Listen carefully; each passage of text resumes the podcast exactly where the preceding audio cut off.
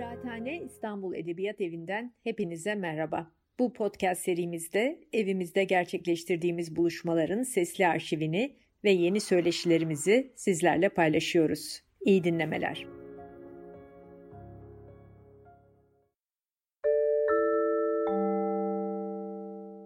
Merhaba, iyi akşamlar. Hepiniz hoş geldiniz. Edebiyat tarihi konuşmalarında e, bugün e, Didem'le birlikte yine e, polisiye edebiyat tarihimizin e, kıyıda, köşede kalmış bir e, yazarını konuşacağız.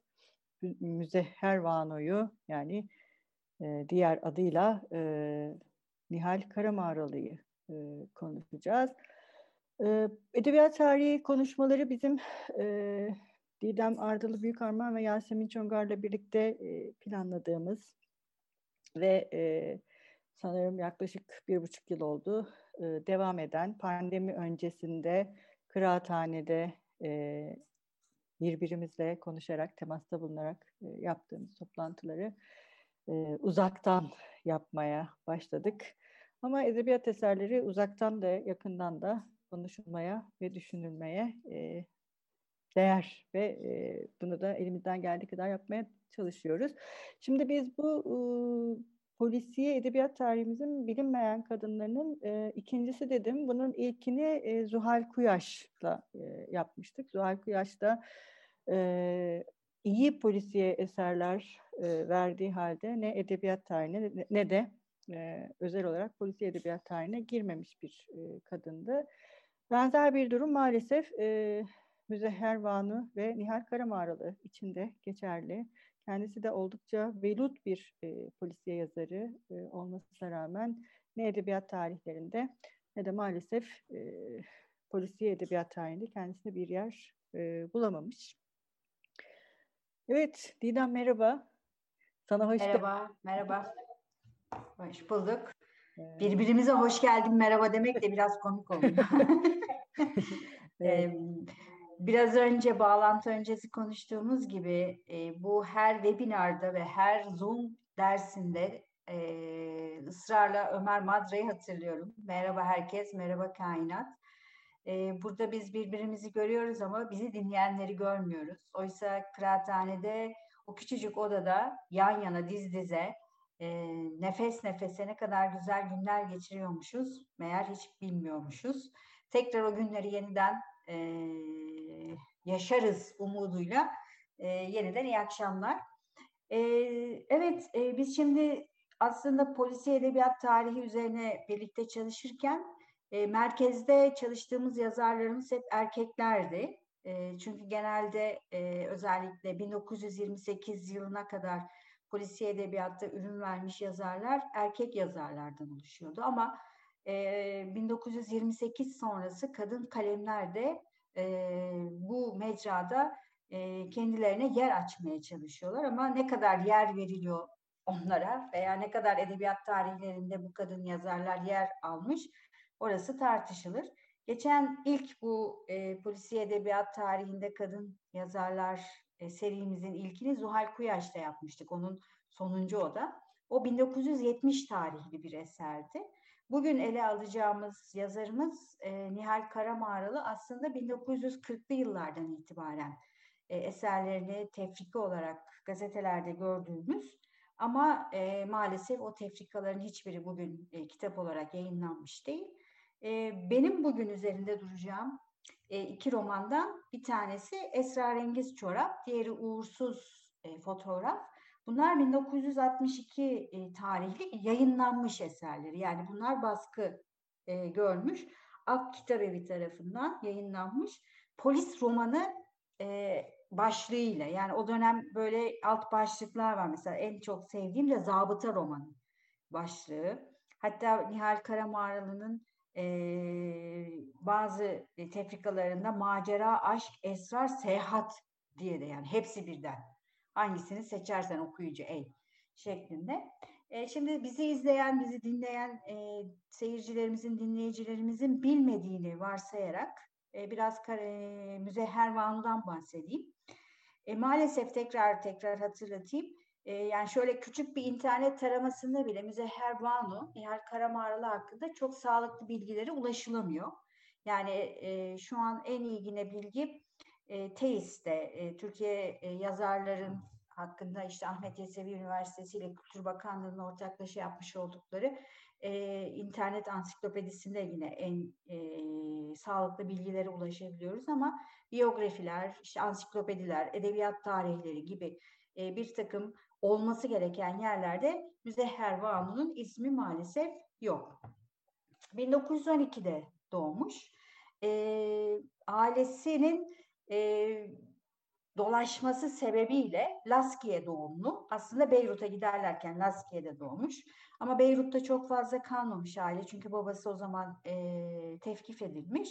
İşte Laskiye, Beyrut, İzmir, Antalya, İstanbul yani çok çeşitli bölgelerde e, yaşamış ve bu bölge çok çeşitli bölgelerde yaşamış olmanın e, görüş açıklığı, hani perspektifi e, Müzehher Vanu'nun sahip olduğu bence yazarlık kimliğinin en önemli özelliği. Düzenli eğitim alamamış, yani okullara gitmiş, İtalyan lisesi, işte Fransız lisesi gibi bir takım e, okullarla ilişkisi var ama düzenli eğitimi yok. E, yani şu an benim okuduğum edebiyat tarihlerindeki bilgiye göre e, ama e, ev içi eğitimi ve kendisini daha sonra ergenlikten sonra yetiştirmesi var. İtalyanca biliyor, Fransızca biliyor, İngilizce biliyor. E, ticaret okuluna devam etmiş ardından. Çok iyi daktilo e, kullanıyor. E, böyle hani e, kendisini yetiştirmiş ve entelektüel birikime sahip bir kadın. E, çok genç yaşta evlendirilmiş, 16 yaşında. Annesini çünkü erken kaybetmiş ve babası e, bir başka kadınla evlendikten sonra biraz evde kalması hoş görülmemiş ve erken yaşta evlendirilmiş 16 yaşında ve bir kız çocuğu sahibi. Ama bu evliliği çok uzun sürmemiş. Ardından bir başka evliliği e, Cemal Nadir'le e, yapmış. O evlilikten sonra da e, Müzehher Vanu'nun hani geldiği Vala Nurettin'le evliliği var ve asıl hani buradan sonra aslında yazı hayatında ya da ne diyeyim e, gazetecilik dünyasında ismini görüyoruz. Yani Müzehher Vanu ile Vala Nurettin'in aşkı da e, onunla ilgili, Vala Nurettin'le ilgili yapılmış çalışmalarda da karşımıza çıkıyor. Birbirlerinden e, hep aşkla bahsediliyor. Hatta Vala Nurettin'i hayatta neden vazgeçir, vazgeçersin ya da neyi neden hiç vazgeçmezsin diye sorulduğunda hep karısının ismini söylemiş. Ee, yayın hayatında biz hani genel olarak kadınlarda çok gördüğümüz bir e, müstahar isimle görüyoruz. Yani müstahar isim arkasına saklanarak yazı hayatına devam etmiş Müzehher Vanı ve burada da kullandığı isim Nihal Karamağralı. Nihal de annesinin ismi.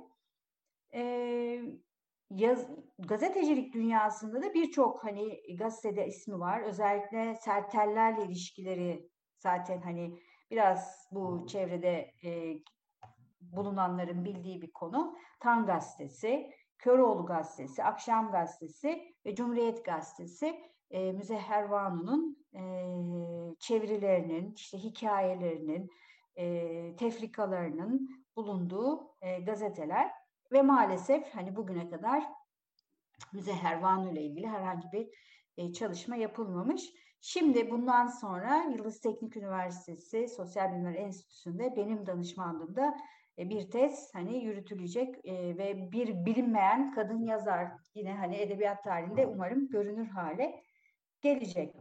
E, bizi tabii ilgilendiren kısmı ne? Müzehher Banu dil bilmesi nedeniyle çok yoğun çeviriler yapmış, adaptasyonlar yapmış. E, ve polis romanlarına da çok hani e, ilgisi olduğunu kendisinin kendi ismiyle yayınladığı tek kitabından biliyoruz. O kitabın ismi de Bir Dönemin Tanıklığı.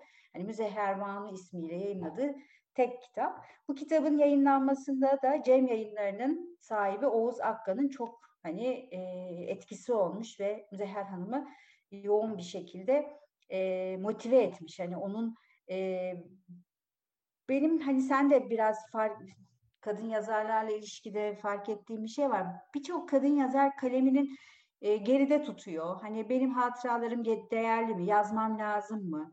Yazsam olur mu? Gibi bir takım belki bazen çekincelere düşüyorlar. Ben bunu Güzin Dino'yla da görmüştüm.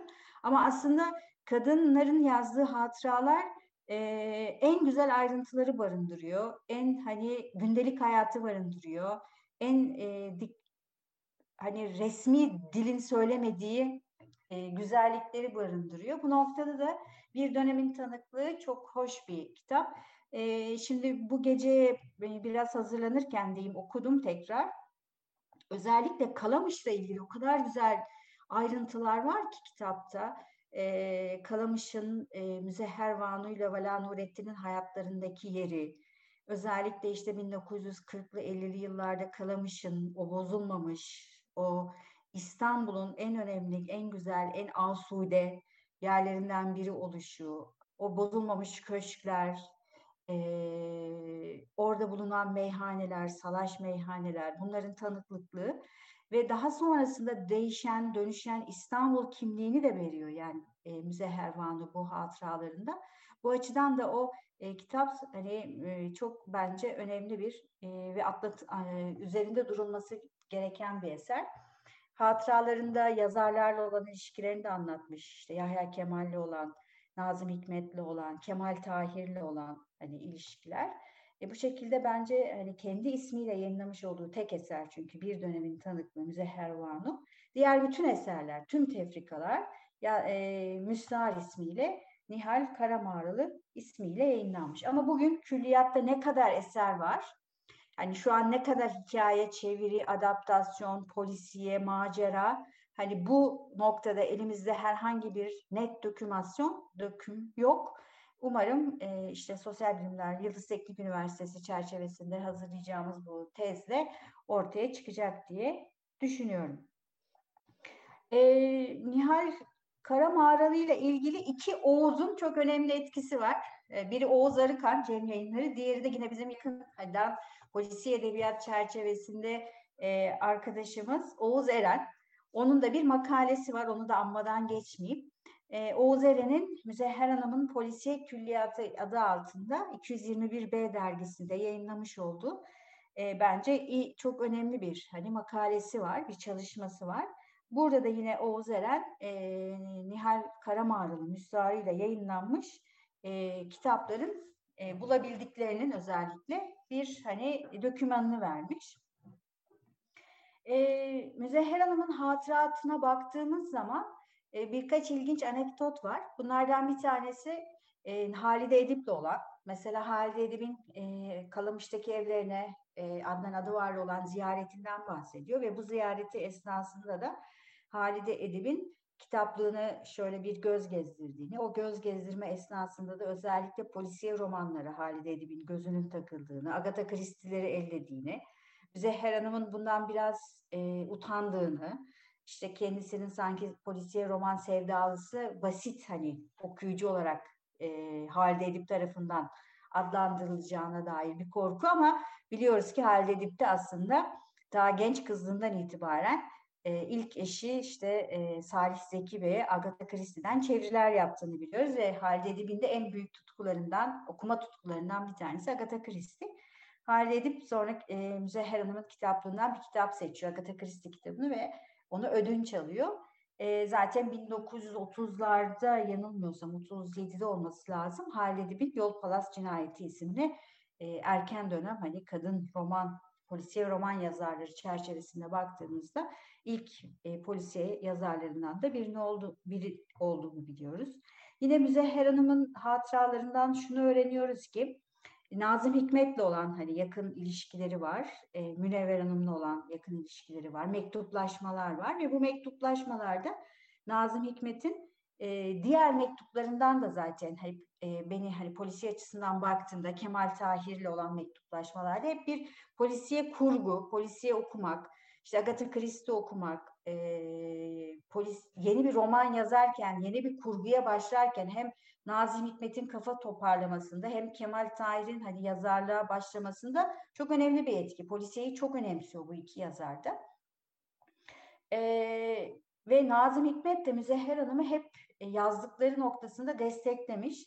Müzehher Hanım işte kendi yazdıklarını zaman zaman popüler edebiyat çerçevesinde değerlendirirken e, Nazım Hikmet'in şöyle bir e, ifadesi var Müzehher Hanım'a. Şu popüler roman popüler roman diye bir şey tutturmuşsun. Öyle şey yoktur. İyi roman, fena roman vardır diyor. Yani bakın 1940'lı 50'li yıllarda Nazım'ın ne kadar geniş açıklıkla hani e, romana yaklaştığını ve kategorize edilmeye, bir takım hani ast üst ilişkisi kurmaya, romanı popüler işte cinayi, aşk işte ya da tarih ya da işte üst roman, alt roman gibi bir takım kategoriler altına sıkıştırılmaya ne kadar karşı bir bakışla Müzehher Hanım'ın kalemini ve kendisini desteklediğini görüyoruz.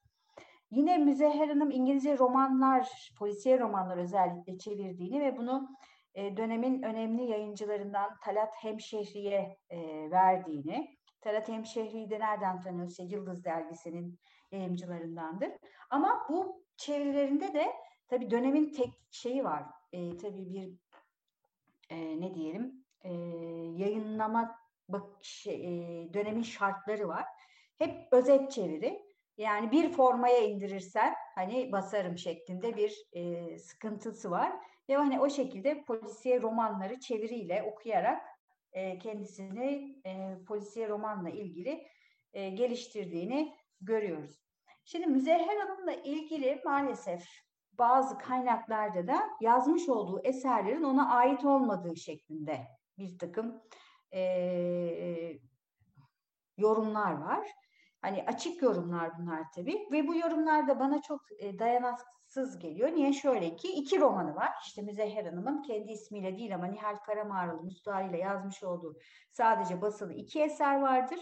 Ve iki eser yazan roman yazamaz gibi dayanaksız bir durum. Ve nedense hani bu tarz e, aşırı yorumlar hep kadınların maruz kaldığı. İşte e, zaten eşi de çok ünlü e, eşi de zaten birçok e, müstahar isimle de yazıyor. Çünkü Vala Nurettin'in de kadın müstaharları da kullandığını biliyoruz. Hatta bu müstaharlardan bir tanesi de kendi diğer evliliklerinden olan kızının müstaharı. E madem kızının müstaharını kullanıyor Vala Nurettin, e o zaman eşinin de müstaharını kullanmış. Yani eşinin de adının arkasında eser yazmıştır şeklinde. Olabilir. Bunlar mümkün olabilir ama hiç kimse şunu sormuyor. Yani belki de e, Vala Nurettin'in isminin arkasına sığınarak aslında kendi kalemini ortaya çıkartmış bir yazar da vardır karşımızda. Yani sen hep tarih ve edebiyat tarihi yazımı erkeğin tarafından yazdığı için kadın sanki sadece daktilocusu e, gibi duruyor. Tabii şu da var, e, Vala Nurettin'le ortak romanları da var. Hani e, şeyin, e, Müzehher Hanım'ın. Ama orada da zaten kendi ismini kullana, kullanmıyor. Mesela ilk, ilk bizim gördüğümüz e, ortak isim Kim Zehirliyor Bunları isimli e, roman 1944 tarihli. Bazı kaynaklarda bu sadece Nihal Karamağralı ismiyle e, bazı kaynaklarda da olması gerektiği gibi yazan Vanu ve Nihal Karamağralı ismiyle yayınlanmış. Bu 1944 tarihli bu roman aslında bir serinin son romanı dört kitaplık Yılmaz Ali Külliyatı meşhur Vala Nurettin'in e, kendi hani polis kahramanı, e, polisiye kahramanı. E, bu romanda biz 1944'te hani e, Müzehher Hanım'ın e, Nihal Karamağralı olarak kitapta hani isimli neredeyse ilk defa görüyoruz. Ondan önce Büyük Bir Aşk ve Ateşli Oyun e, Akşam Gazetesi'nde yayınlanmış eserleri var. Bunları da hani Oğuz Eren'in çalışmasından şu an şimdilik tespit ettiklerimiz. Ama dediğim gibi test çerçevesinde ne olur? Karşımıza neler çıkar? Hangi başka e, kaynaklarda başka başka eserler görür müyüz? Bence görürüz. Neden? Çünkü birazcık dönemin özellikle 1940'lı 50'li yıllardaki gazete ortamlarını biraz yakından tanıyanlar biliyorlar ki Özellikle işte son saat, son dakika, en son dakika, akşam gazetesi, vakit kurun. E, bir sürü böyle e, yoğun bir hani gazete ortamı var ve bu gazetelerin birbirleriyle olan rekabetleri de tefrikalar çerçevesinde. Ve bu tefrikalar da gazetelerin okunma tirajlarını, okuyucu kitlelerini arttırıyor. Ve şunu da yine yapılan çalışmalardan rahatlıkla artık günümüzde söyleyebiliriz ki bu tefrikaların yoğun okuyucu kitlesi de kadınlar. Ve kadınlar da eve giren gazetenin e, eğer bir ikinci, üçüncü gazetede olacaksa muhakkak hani bu tefrikalar çerçevesinde belirlenmesinde etkili bir e, diyelim etkili bir güç e, diyebilirim hani şimdilik. Evet aslında 30'lar ve 40'lara baktığımda kadın okuyucu gibi kadın tefrika yazarının da çok olduğunu. Aslında bilinenin aksine tek yazarların belki de bu yüzden kadın müstahariyle tefrika etmeyi evet. seçtiğini yani aslında edebiyat tarihine bakarken işte Müzehher Vanu'nun eşini yani bugünkü bakış açısı aslında o dönemin tamamen bilinmeden konuşulmasına dayanan bir şey. Hani bugünkü 21. yüzyılın form işte düşünme formlarıyla baktığımızda işte daha cinsiyetçi bir taraftan bakıp işte kocası var zaten meşhur dolayısıyla kocasının adıyla kocası onun adıyla yazıp aslında bu çok iyi bir strateji değil 30'ları 40'ları düşündüğümüzde. O dönemin tefrika ve gazete e, satış stratejisi açısından bir kadının tefrika yazarı olması ve bir kadın adıyla e, kitap yazılması satışları daha çok yükselten bir e, strateji aslında. O yüzden de 30'lar ve 40'larda sadece Nihal Karamağralı işte adını kullanan Müzehher Vanı değil aslında birçok e, şu anda edebiyat tarihine geçememiş ve sadece tefrika yazmış, kitaplaşmamış e, eserleri olan kadınlardan da bahsetmek mümkün. Aslında onlar da çalışılmayı ve gün yüzüne çıkarılmayı bekliyorlar. Şimdi tabii burada tefrika yazmak da önemli bir şey. E, mesela bugün e, çok rastladığımız bir şey değil. İki kişinin birlikte bir kitap yazması. Yani evet. e, ister aralarında bir yakınlık olsun, ister olmasın. Bir de senin dediğin gibi Nihal Karamaral'ın eserlerine sadece polisiye diyemiyoruz ya da bunun e, tanıtım stratejisinde aşk, macera ve eserlerinde aşk önemli bir Macera, aşk, esrar ve seyahat. Evet. Hani yani bugün de aslında çok güzel kelimeler. Macera, aşk, seyahat evet. ve esrar. Yani oldukça güzel evet. şeyler vaat ediyor.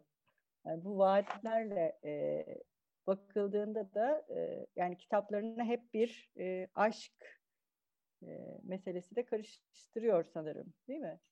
Evet aşk çok önemli. Yani aslında hani polisi edebiyatla biraz ilgilenenler SS Van Dyne'ın meşhur hani polisiyenin kuralları çerçevesinde baktığında işte Knox'un, Todorov'un hani polisiye kuralları vardır meşhur. Bunların hiç hepsinde ısrarla söylenen polisiye romanda aşkla yer yoktur. Hani polisiyede aşk e, hiçbir zaman e, olmaması gerekiyordur şeklinde ama Müzehher Hanım e, bunun e, dışına çıkıyor ve çok da güzel çıkıyor. Hani e, farklı bir e, belki ilk başta okuyucuyu özellikle benim bugün değineceğim işte Esrarengiz Çorap'ta e, polisiye ile açıyor. Yani şöyle olayla açıyor cinayetle başlatıyor eserini e, ardından bu cinayet mi, intihar mı sorusunu ve şüphesini biz okuyucuya e, ekiyor. Bizim kafamızı bulandırıyor. Ve bu bulandırmayı da birazdan daha da güzel e, ayrıntılandırmaya çalışacağım. Ardından bunun üstüne bir aşk hikayesi koyuyor. Ve bu aşk hikayesi de acaba nasıl olacak, işte buluşacaklar mı, sevgili olacaklar mı şeklinde ilerlerken iç içe başka aşkları da, başka entrikaları da hani e, içine koyuyor ama e, polisiyenin o gizeminden, işte e, şüpheli ortamından, muammasından ve e, araştırma, olay yeri inceleme yani bunların hiçbirinden de ödün vermiyor. Roman e, gittikçe e, polisiyenin tüm gereklerini de yerine getiriyor. Ama e, Esrarengiz Çorab'a geçmeden önce hani diğer bir e, romanından bahsetmek istiyorum roman kahramanlarından daha doğrusu bahsetmek istiyorum. O da e, ünlü bir hani roman kahramanı yaratıyor Müzehher Hanım. İlginç. Gülerge ve Amberdü Dadı. E, bu da e, iki kadın e, isminden de anlaşılacağı üzere hani dadısıyla birlikte yaşayan ve e, kendisi işte kendi bohem hayatında zaten ilk romanın adı Ummadık Taş Baş e, Yarar 1952 tarihli Tefrika ama e, zabıta romanı olarak geçiyor ama romanın bir diğer alt başlığı da Bohem Palas.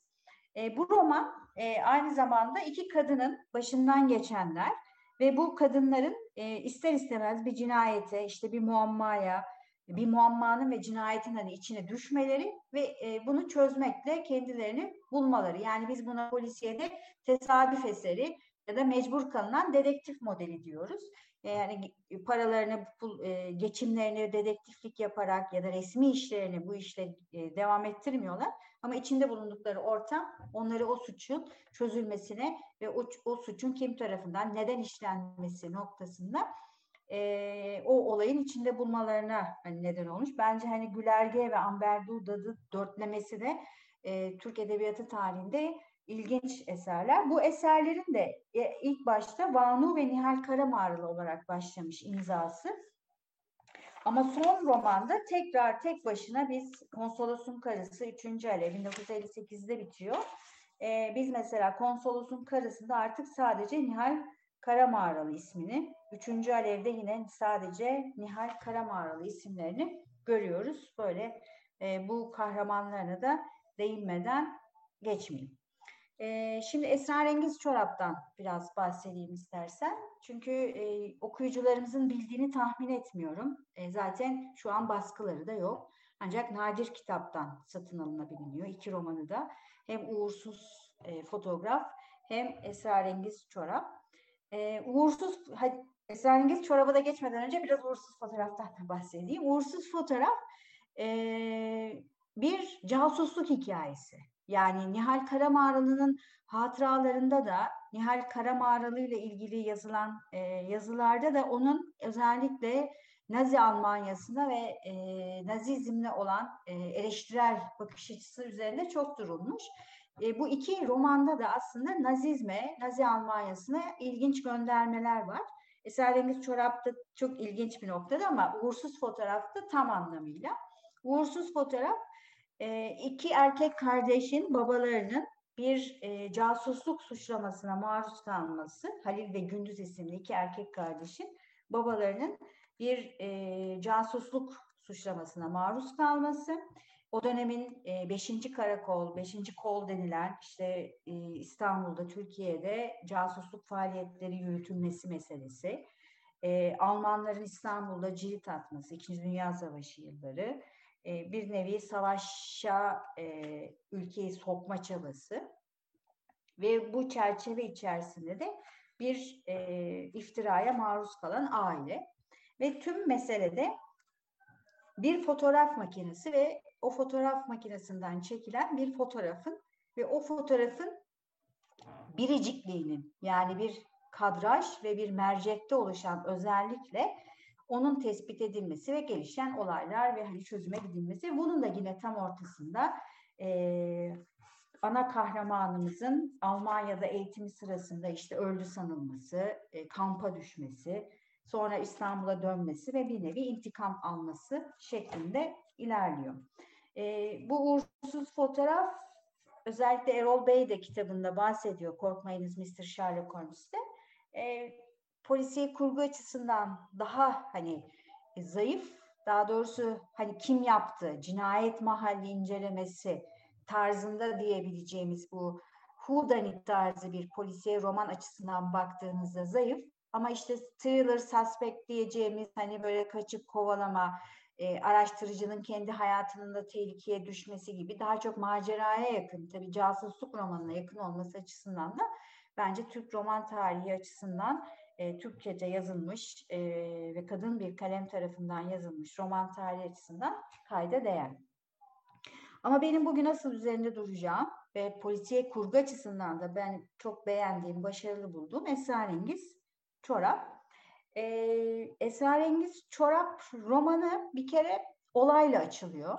Bir cinayetle açılıyor. Yani biz bir kişinin katilleri tarafından öldürüldüğü mekandan kendi odasına taşınırken, hareket halindeyken romana başlıyoruz. Bir gece, gizemli bir mekan, karanlık ve bir e, seccade tarzı işte bir halının içerisine sarılmış Osman Bey e, kendi işte lojmanına taşınıyor. Ve bu esnada roman açılıyor. Yani elimizde bir ceset var. O ceset öldürüldüğü yerden, asıl olay mahallinden başka bir mahalle, e, başka bir e, kendi asıl hani e, odasına taşınıyor ve daha sonra gün ağardıktan sonra ceset bulunduğu zaman da Osman Bey'in intihar etmiş olduğu üzerine bir hani haber dolaşıyor ve biz okuyucu olarak adamın öldürüldüğünü ama bizim dışımızdaki herkesin bunu intihar olarak algıladığı bir ortam. Kalabalık kadroyu seviyor Nihal Karamağralı. Önce çok böyle geniş açıyor. Yani olaylar böyle e, sağanak gibi yağıyor. Şimdi ana kahramanımız Doktor e, İhsan Bey. Onun bir e, eczacılık fabrikası var. Bir ez, yani ilaç fabrikası var daha doğrusu tabirle söylersem. Bu ilaç fabrikasında Osman Bey ile ortak. Osman Bey Doktor İhsan'ın babasının e, Kurtuluş Savaşı'ndan e, silah arkadaşı, baba yadigarı. E, ve ölen Osman Bey'in kızı da Aslı aslında İhsan'ın uzaktan aşık olduğu aslında Aslı Nur'la İhsan birbirlerine aşıklar ama bir nevi hani ailevi ilişkiler ve İhsan'ın bir nevi hani e, mertlik belasıyla aşklarını da tam birbirlerine ifade edememişler. Böyle bir ortam. Romanın ilk bölümü e, Doktor İhsan'ın aslında böyle iç sıkıntısı, iç konuşması, bilinç akışı böyle hep bulanık bir dünya olarak verilmiş. Bu çok çok güzel verilmiş. Çünkü Doktor İhsan Osman'ın yani baba yadigarı Osman Bey'in vefatını bir türlü kabullenemiyor. Onun zehir içerek intihar ettiği bilgisini kabullenemiyor ve kendisini e, içkiye veriyor ve devamlı sarhoş. Ve bu sarhoşluğu esnasında bir takım olaylar gelişiyor ve bu Doktor İhsan bir türlü bu olayların da tam idrakına varamıyor. Çünkü bir nevi vicdan azabı çekiyor. Hatırlıyor devamlı işte Osman Bey'in kendisine gelip fabrika ile ilgili bir takım şüpheleri olduğunu, bir takım makinaların ve ilaçların alımları sırasında bir takım yolsuzluklar yapıldığını ve bu yolsuzluklar esnasında da iki önemli kişiden bunlardan bir tanesi kimyager Aydın ve diğeri ise satın almanın müdürü Haşmet ki Haşmet zaten İhsan'ın yakın arkadaşı.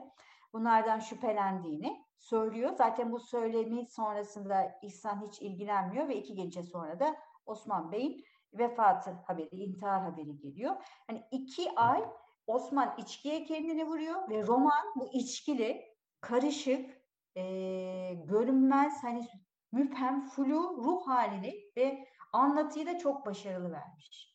O noktaya kadar biz de romanda böyle bir okuyucu olarak yalpalıyoruz. Yani acaba bu intihar mı? Doktor İhsan yalan yani e, sanrı mı görüyor? işte e, hayal mi görüyor gibi. Bundan sonra romana Aslanur giriyor. İşte Aslanur Almanya'da eğitimini devam ettiriyor ve e, zaten planlanmış bir şekilde e, geri geliyor İstanbul'a ve İstanbul'a gelir gelmez de babasının vefat haberini alıyor ve hiç beklemediği bir şekilde Doktor İhsan'dan bir soğukluk görüyor.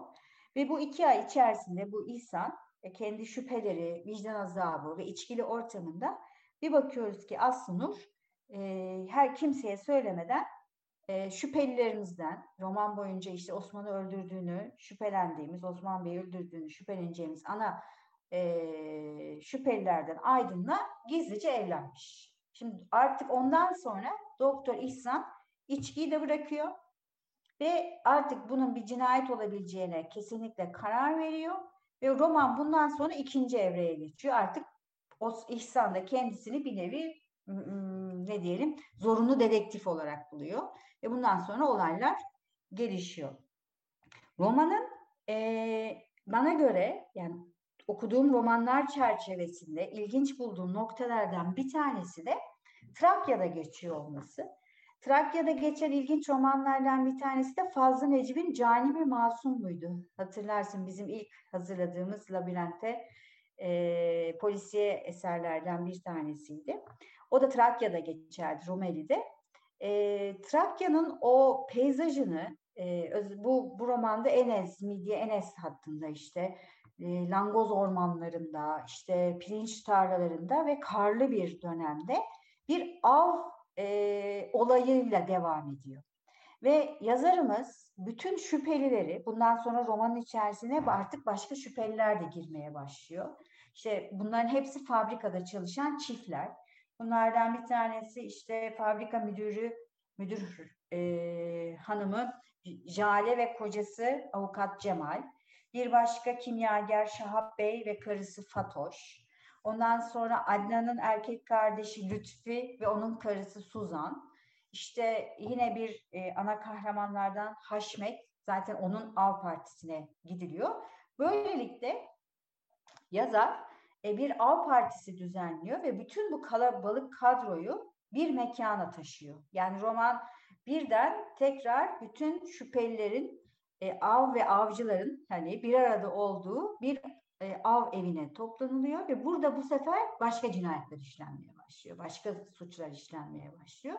Ve bundan sonra roman artık e, çok etkin ve yetkin bir şekilde ora, olay yeri inceleme, şüphelenme, ondan sonra işte e, şüphelilerin bir nevi tatkikatı, ardından e, bu tatkikatla bazı şüphelilerden vazgeçme, hani o şüphelilerin yeniden şüpheli hale gelmesi şeklinde e, muamma üzerine muamma, gizem üzerine gizem ve en sonunda sürpriz bir suçlu, sürpriz bir sonla hani devam ediyor.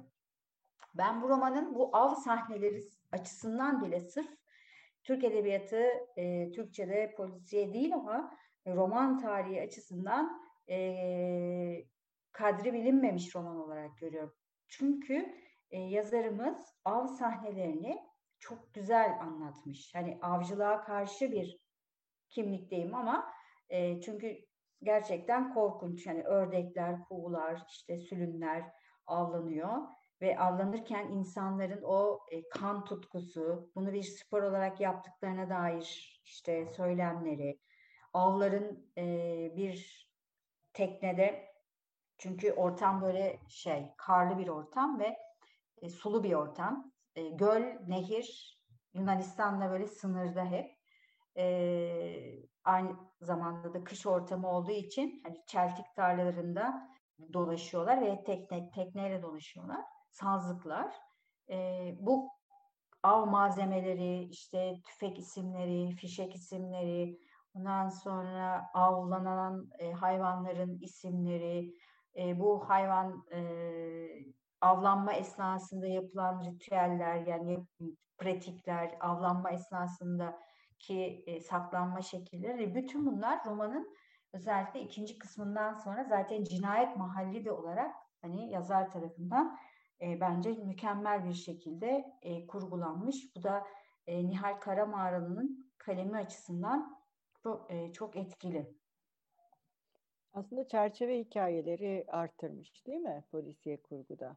Birden çok çerçeve yaratarak e, o merak unsurunu daha da kuvvetlendiren bir e, kurgu e, kullanmış. E, bir de tabii yine burjuvalar, işte burjuvaların e, bir araya gelmesi, e, bütün şüphelerin bir yere toplanması bunlar şeyi de anımsatıyor aslında. Hem Agatha Christie hem de bu Whodunit dediğimiz değil mi? Kapalı oda evet. evet. biraz e, kendince başka bir yere evriltmiş diyebilir miyiz? Yoksa çünkü kapalı oda muamması da çok rastladığımız bir tür değil ya bizim ya, yani polisiye edebiyat bu, tarihinde. Yani bu, buna tam kapalı oda diyemiyoruz hani ama in, yani belli bir mekana topluyor. Mesela kar yağıyor, kimse bir yere gidemiyor, yollar kapanıyor ve e, bir e, av evinde e, bir katil var. Herkes biliyor ve bu katilin kim olduğu sorusu devamlı yer değiştiriyor. Özellikle biz zaten roman okuyucusu olarak Doktor İhsan'ın hani bakış açısıyla romanı okuyoruz. Doktor İhsan'ın şüphelenmeleri çerçevesinde de biz de okuyucu olarak hani onun bize kadrajı kime tutarsa ona doğru şüpheleniyoruz. İşte ilk şüphelilerden bir tanesi Aydın'dı. Zaten Aydın e, romanın ortasında e, mefta oluyor. Otomatikman onun e, ilk cinayetle olan ilişkisi var mı? Bu ilk, bu iki cinayet arasında da bir hani bağlantı var mı? Tabii şunu da unutmamak lazım. Yazar ilk cinayetin intihar olarak sunduğu için e, bir diğer bütün hani e, roman kahramanları Osman Bey'in vefatının ciha, e, intihar olduğundan inandıklarından onun bir cinayet olduğundan şüphelenmiyorlar. E, Aydın, e, Doktor İhsan en yakın arkadaşı Haşmet'ten şüphelendiği için Haşmet'le olan bir diyaloğu var. Sonra birbirlerinden şüphelenmesi. Yani devamlı şüphe katmanını e, arttırıyor. Hatta öyle bir noktaya geliyor ki yani koku unsurunu da çok güzel kullanmış yazar. E, e, New York, e, Los Angeles işte siyasayları izleyen dinleyicilerimiz varsa bilirler işte ortamdaki e, kokuyu bile hani absorbe edip o kokudan yola çıkarak kokunun biyo, e, biyokimyasından ve hani özelliklerinden kime ait olduğunu bilecek bir teknolojiyle artık biz hani polisiye edebiyatı veya polisiye dünyayı takip ediyoruz. Ama burada da e, Doktor İhsan bir kokudan bir e, kadın kokusu ve bu kokunun e, kendisine bir gece yaklaşması meselesiyle şüphesi var. Ve ilk defa o kokuyu da sevdiği kadında duyup tekrar bizi ona da şüphelendiriyor ama daha sonra anlıyoruz ki o başka bir şey. Şimdi belki buradaki böyle süper anlatımımız sonrasında e, herkes nadir kitaba girip hani esrarengiz çorabı alabilir. E, nadir kitapta der ki yılın hani satışını yaptık. E, yani tabii olaylar öyle olmuyor maalesef ama e, belki olur. E, sonuçta bunlar hala nadir kitapta öyle çok da fahiş fiyatlara satılmıyorlar. Şunu söylemek istiyorum. Ben özellikle işte 1933'te başlıyor kadın e, roman yazar kimliklerini görmeye başladığımız dönem. Yani şimdilik kaydıyla demeyi tercih ediyorum tabii ki. Çünkü Türk Edebiyatı tarihi çok dinamik bir edebiyat tarihi. Senin çok iyi bildiğin üzere her an her şey oluyor. Birden bir roman yazarı çıkıyor, bir yerde bir tefrika çıkıyor. Aa diyoruz yani ilk roman buymuş falan. E, bu, bu açıdan da baktığımızda hani bizim şimdilik kaydıyla elimizdeki en erken kadın yazar 33 1933 tarihli Erol Bey'in tespitiyle Fahriye Şükrü. Pembe Evin Esrarı isimli roman. Bu bir çocuk romanı. Yani yazar da zaten ortaokul, lise talebesiyken böyle bir e, eser yayınlamış.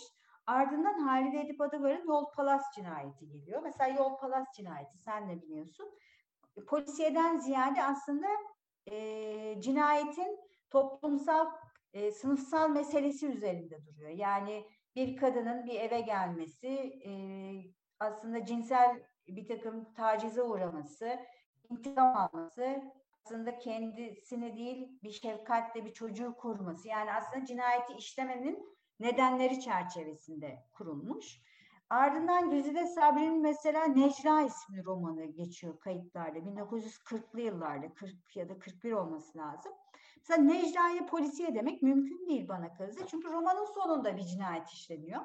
O da cinayet, yani bizim de çok iyi bildiğiniz üzere bir polisiye esere, polisiye eser diyebilmemizin en önemli üç maddesi cinayet olacak, muamma olacak ama bunu araştırmak romanın esas kurgusu olacak. Yani araştırma olmadığı takdirde cinayet, cinayi kurgudan, polisiye kurgudan zaten birçok eser faydalanıyor. Çünkü merak unsurunu devam ettirebilmek için hatta postmodern edebiyatın en sevdiği kurgulardan bir tanesi ki Veba Gecelerinde de böyle bir yapı var. Ama asıl mesele cinayeti araştırmaksa biz cinayete polisiye eser diyoruz.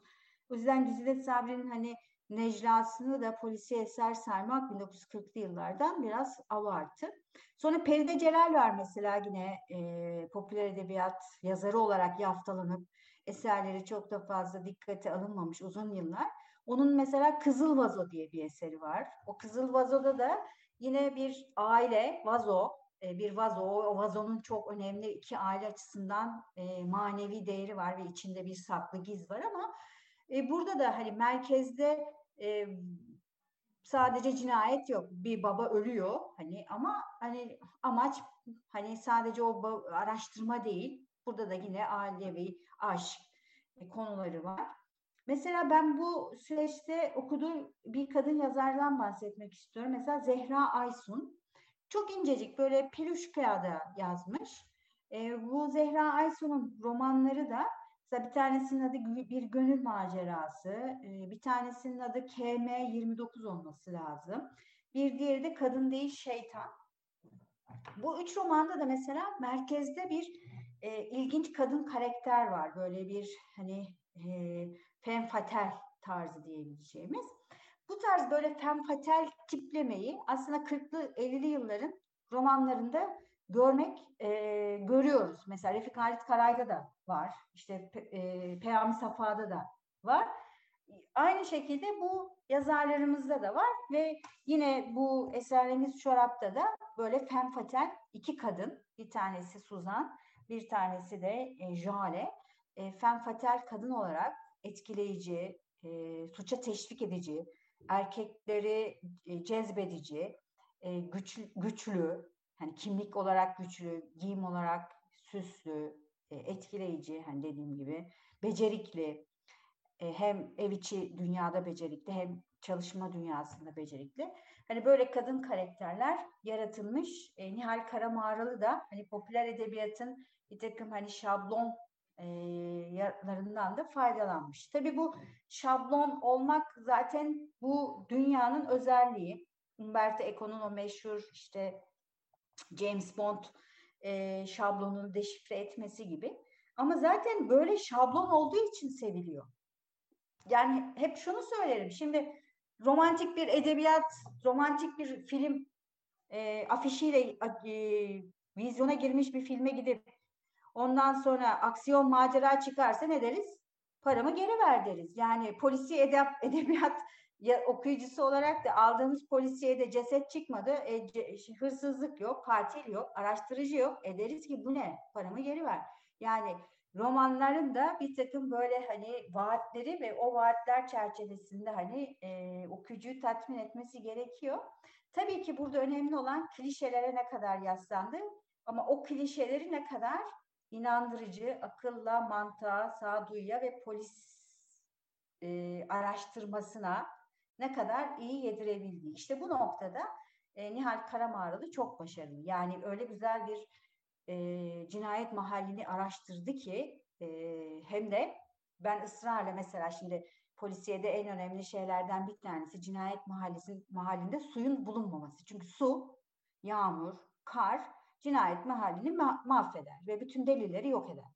Ve öyle bir ortamda dedim ki eğer yani yalan olmaz falan Nihal Karamağralı da evet olmaz deyip o olmazın olabilirliklerini ikna etti ve bunu 1960'lı yıllarda yaptı ve e, bizler gibi siyasal New York, siyasal Los Angeles izlemeden yaptı. O açıdan çok çok başarılı olduğunu düşünüyorum ben bu e, romanın.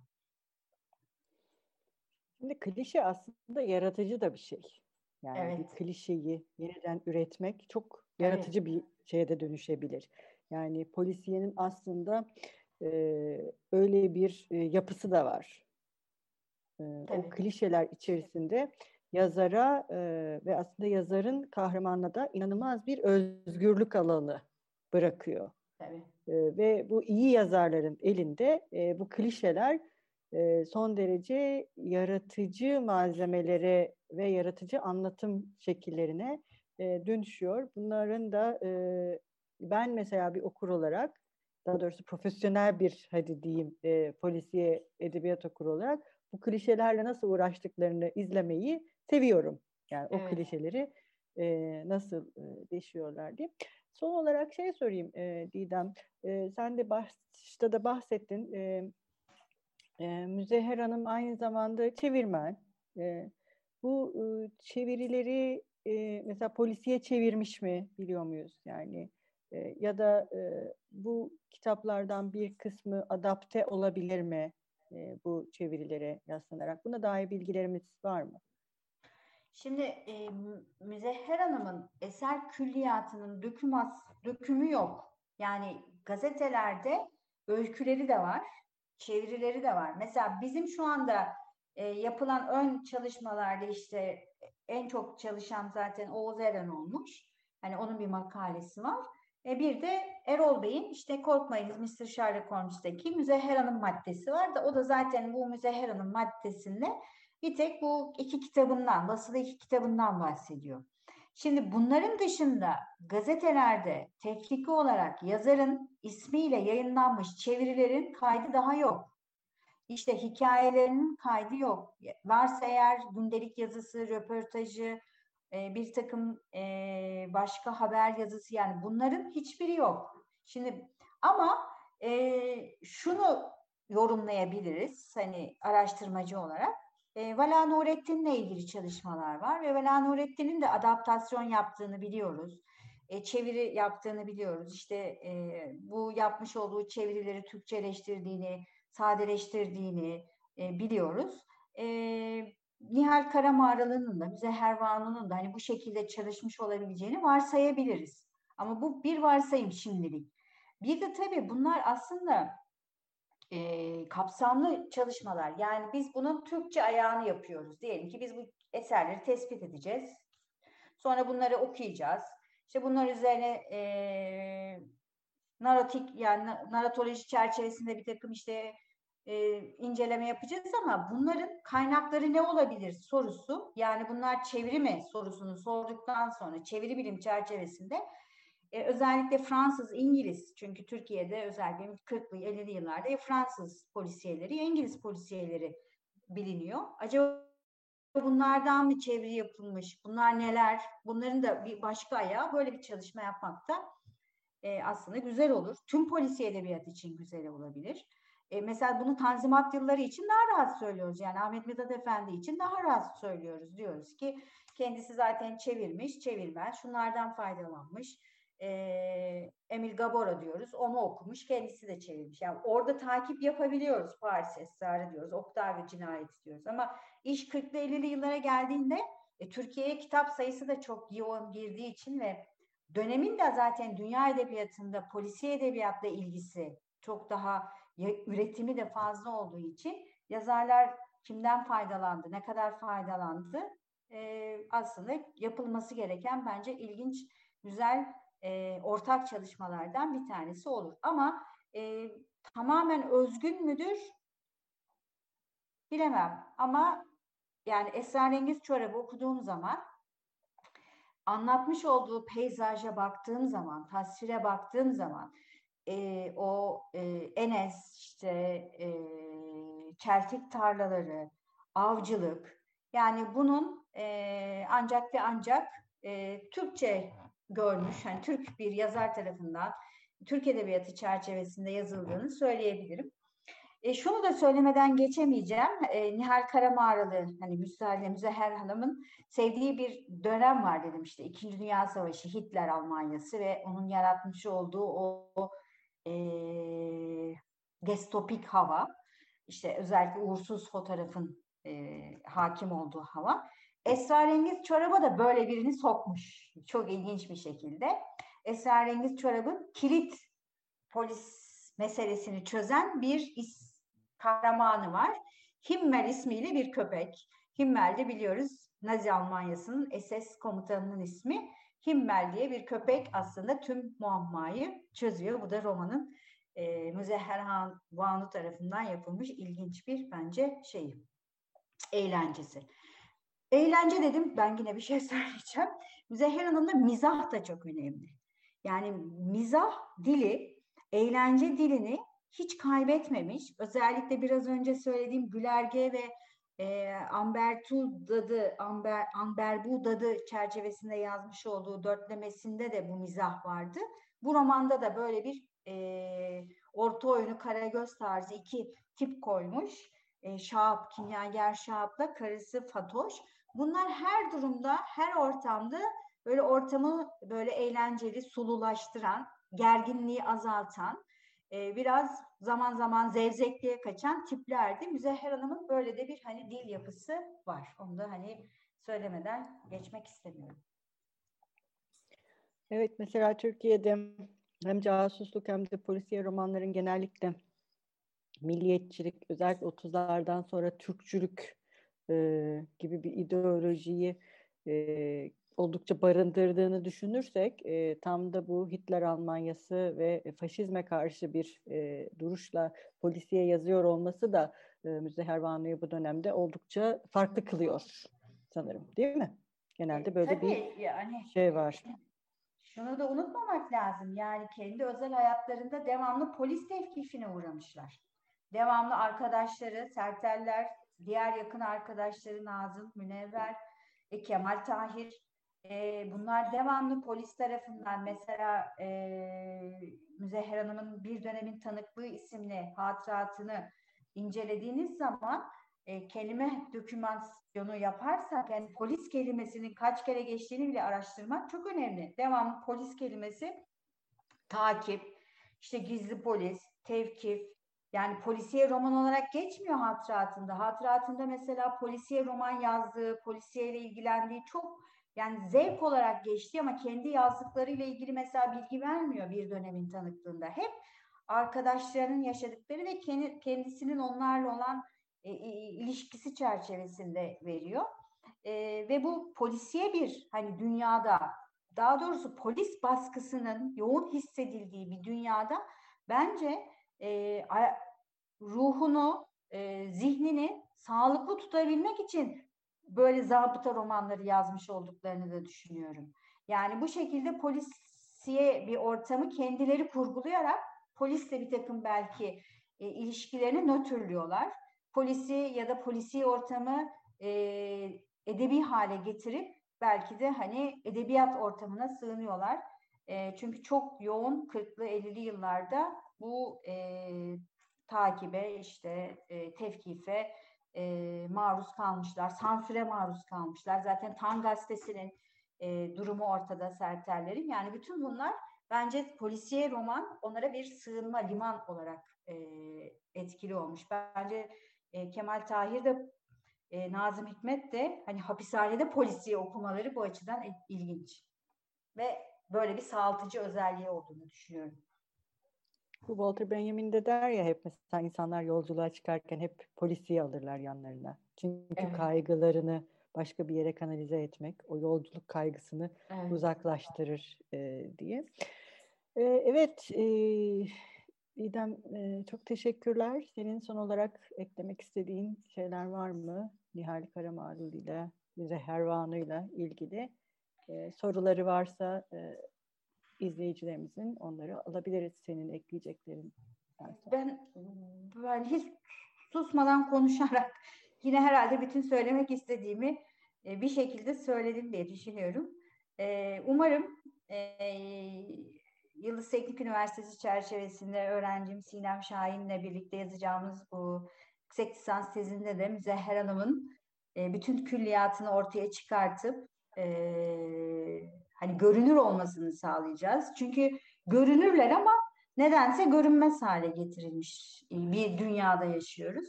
Ve e, yani fütursuzca da bunu o mu yazdı? E, bu eserler onun mu? Kocasınındır şeklinde bir takım e, iftiraya diyeceğim maruz kalmışlar. E, Birçok kadın yazar da olduğu gibi.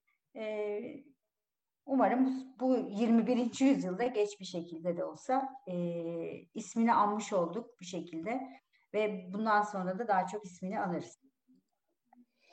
Evet, YouTube'dan güzel bir yorum gelmiş. Oziye Hilvan'dan. Gerçekten hiç haberim yoktu. 20. yüzyılın ilk yarısında bizden kadın polisiye yazarların oluşundan teşekkürler yayınınız için. İşte maalesef biz hep konuşuyoruz bu edebiyat tarihi konuşmalarında bir vesileyle bizim edebiyat tarihi yani Türkçedeki edebiyat tarihi hep varlık değil de yokluk üzerine dayanan işte şu yok bu yok zaten o da e, olsa da çok iyi değil kalitesi düşük bir de bu işin bu tarafı da var. Bu şekilde yazıldığı ve bu şekilde e, eleştirildiği için birçok şey e, maalesef görülmüyor. Öyle bir körlük de maalesef var ama işte bu tür çalışmalarla e, bunların e, yavaş yavaş ortadan kalkacağını e, düşünüyoruz. Yani Nihal Karamağaralı ile ilgili belki bundan bir yıl sonra e, çok daha fazla şey biliyor oluyor, olacağız. E, bir de e, bu tür araştırmaların hep şöyle iyi bir tarafı var. Tek bu kişi hakkında bir şey öğrenmiyorsunuz. Onunla bağlantılı birçok kişi hakkında e, baş, bir sürü şey öğreniyorsunuz. Bu da başka bir dedektiflik. Aslında edebiyat tarihçiliği de e, evet. izlerin peşine düşüp Tabii ki. E, bunları evet. takip etmek e, ve bu şekilde e, düşünmek. Biz bu edebiyat tarihi konuşmalarında da e, yani hem bu konuşma serisini düzenlememiz hem de bunları konuşmamız biraz da bu e, izleri böyle takip etmek e, ya da izleri olmayanları görünür kılıp e, peşlerine düşünmesini sağlamak. Bunu çok önemsiyoruz. E, şimdi bir soru var. Soru var. Hacire Aktaş. Merhaba hocam, romandaki av sahneleriyle ana cinayetin ilişkisi var mı? Romanın kurgusunda bilinçli bir seçim mi? Ee, şimdi bütün gerçekliği anlatmayayım. Dediğim gibi en azından nadir kitabın satışlarını arttırmak gibi. e, tabii ki var. Evet. Yani yokmuş gibi gösteriyor ama var ve yazar bunu çok güzel yapıyor. Yani biz av sahnelerinin aslında birinci cinayetle hiç ilişkisi yokmuş havasıyla yani yaz şöyle bir şey söylemek istiyorum. Roman öyle çok kolay kendisini açmıyor. Yani e, ortalama bir okuyucu belki de şöyle söyleyebilir. Yani bu polisiye değil. Tamam başında bir cinayet oluyor ama dediğim gibi ana kahraman Doktor İhsan'ın uzun bir süre iç bulantısı, çekişmesi, vicdan azabı, sarhoşluğu, aşkı böyle ve bunlar öyle düzenli e, cümleler değil. Yani romanın tabii eski bir baskı olduğunu da düşünürsek e, ba, e, dizgisini de düşünürsek hani 60'lı yılların dizgisini e, şimdi olsa mesela italik yapılır. Hani nerede hayal, nerede düşünce, nerede iç düşünce, işte nerede ana konuşma. Bunların hiçbiri belli çok çok bizi rahatlatan bir okuma hani baskı şeyi sunmuyor.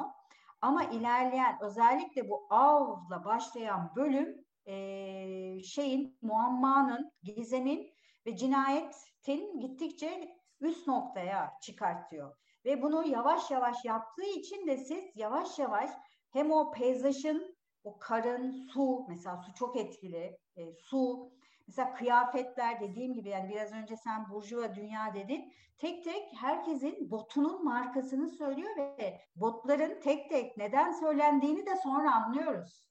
Çünkü bu bir kar ve izler var.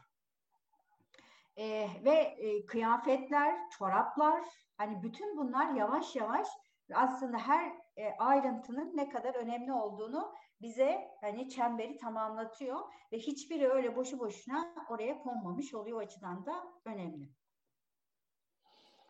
Evet, e, teşekkürler var chatte. Biz çok teşekkür ederiz. E, eğer sorularınız ya da katkılarınız varsa Evet, nadir kitaptan almasanız da Nihal Karamağralı'yı bilmenizi. yani işte ne kadar korkunç bir şey. Yani sadece nadir kitapta satılıyor olması. yani reklam gibi oldu ama e, yani çok çok korkunç. Yani Agatha Christie'yi alabildiğimiz rahatlıkta bir dünya. Bizim kendi polisiye yazarlarımız işte e, ne diyeyim Perideceler'in işte Kızıl Vazosu ya da e, Güzide Sabri'nin Neclası ya da işte Nihal Karamağralı'nın e, ya da Zuhal Koyaş'ın Sonuncu Odası yani geçen e, bir önceki şeyde konuştuğumuz ki Polisi. Zuhal Kuyaş'ınki de ayrı bir mükemmel polisiye. Hani bütün bunları gidip bir kitapçıdan satın alamıyor oluşumuz e, bence çok büyük bir e, ayıp. Bu arada bir teşekkür mesajı daha gelmiş. M. Emin'den. Bunu okuyayım. Diğerlerine göre farklı bu. Ee, senin mesaj yerine gitmiş. Hocam şahsınıza münhasır üslubunuzla yine büyülediniz. Derhal nadir kitaptan sipariş ettim. Umarım yeterince polisiye bir romandır. evet, yeterince polisiye bir roman. Yani edebiyat tarihimiz dediğin gibi hep dinamik, keşfedilmeye açık bir sürü yazarla e, dolu e, ve polisi edebiyat tarihi başlı başına e, yani bir e, araştırma mecrası. Ben hala Türkiye'de e, gereken ilgiyi gördüğünü düşünmüyorum bu türün. Bir türün alt yani türleri de var. Onların da ama biz kendi adımıza, Banu da şimdi burada e, konuşmacı değil ama biz Didem, ben ve Banu 1928'e kadar ki e, süreç için çok çalıştık. Oldukça metinde ortaya e, çıkardık. Bu türe meraklı olan e, diğer araştırmacıların da devamını, çalışmalarını diliyoruz. Bilmiyorum sen ne diyorsun Didem? Evet yani e, o kadar çok mümbit bir arazi ki hani Sadece e, sadece hani romanların tefrikalarını ortaya çıkartıp hani bunları görünür kılmak bile bir şey, emek. Hani biz e, birçok emeğimizi bıraktık. Sadece görünür kılmak için mücadele ediyoruz şu an. Hani üzerine çalışma yapmayı geçtim, makale yazmayı. Sadece külliyat basmaya çalışıyoruz. Oysa bu bizim işimiz olmamalı. Külliyat basmak. Yani değil mi? İşte İskender Fahrettin külliyatını görünür kılmaya çalışıyoruz. Peyami Safa külliyatını evet. görünür kılmaya çalışıyoruz. İşte evet. e, fa, e, Faka Basmaz külliyatını yani daha metinler ortada yok. Hani metinler ortada olsun ki üstüne konuşulsun, karşılaştırma yapılsın, çeviri mi, telif mi, adaptasyon mu çalışılsın. Daha 21 yani en büyük sorun da bu Türk Edebiyatı tarihi açısından. Yani 21. yüzyılda gelindiği ve hala külliyatların ortada olmayışı. Yani ve bu sadece Arap harfli e, eserler için değil, Latin harfli ve tefrikada kalmış eserler için ayrıca bir sıkıntı. Erkekler için ayrı sıkıntı, kadın yazarlar için iki kere ayrı sıkıntı. Bir de onlar müstarlar veya onlar olup olmadığına dair de bir takım sıgadan çekmek, geçmek zorundalar. Yani zavallı kadın yazarlar bir de kendilerini hayır vallahi ben yazdım, kocam yazmadı diye çağımızda bile ispat etmek zorundalar. Yani bütün bunlarla bu yüzyılda mücadele etmek zorunda olmak e, bize kalmış diyeyim. evet. Evet sanırım başka soru yok. Ee, dinleyicilerden e, teşekkürler evet. var. Ee, şimdi onun Faka Basmaz serisinde kaç kitap var? 57 kitap var bizim tespit edebildiğimiz ama 57'nin üzerinde ilana çıkan kitap var. Onlar bulunduğunda bu e, tam sayıda e, tam sayıda ulaşılacak ama 50 şu anda bildiğimiz kadarıyla Faka Basmaz zihni. Evet, e, çok teşekkürler Didem. Ben teşekkür ederim Seval. Biz e, bu polisiye kadın yazarları umarım daha e, konuşacağız. Konuşuruz. Daha, daha çok var kadın. Kadınlar kadınlar var. kadınlar var ve konuşacağız daha. Yazdık yazıyorlar. Evet. Yazacağız inşallah. Evet. Şüphesiz. Evet, bu edebiyat tarihi konuşmalarında da hepinize bizleri izlediğiniz için çok dinlediğiniz için çok teşekkür ediyoruz. Bundan sonraki programımızda 10 Mayıs'ta Didem Sevan Değirmenciyan'la birlikte olacak ve Agop Ayvaz üzerine çok güzel bir konuşma olacak. 10 o da bir başka görünmez alan tiyatro ve e, evet. oyuncular, Ermeni birikimi tiyatroda. O da bir başka görünmeyen alanlar. İnşallah onu da güzelce konuşacağız sevgili Sevan'la. Evet. Evet. Çok teşekkür ederiz. Görüşmek evet. üzere. E, hepinize iyi akşamlar. Hoşçakalın. İyi akşamlar.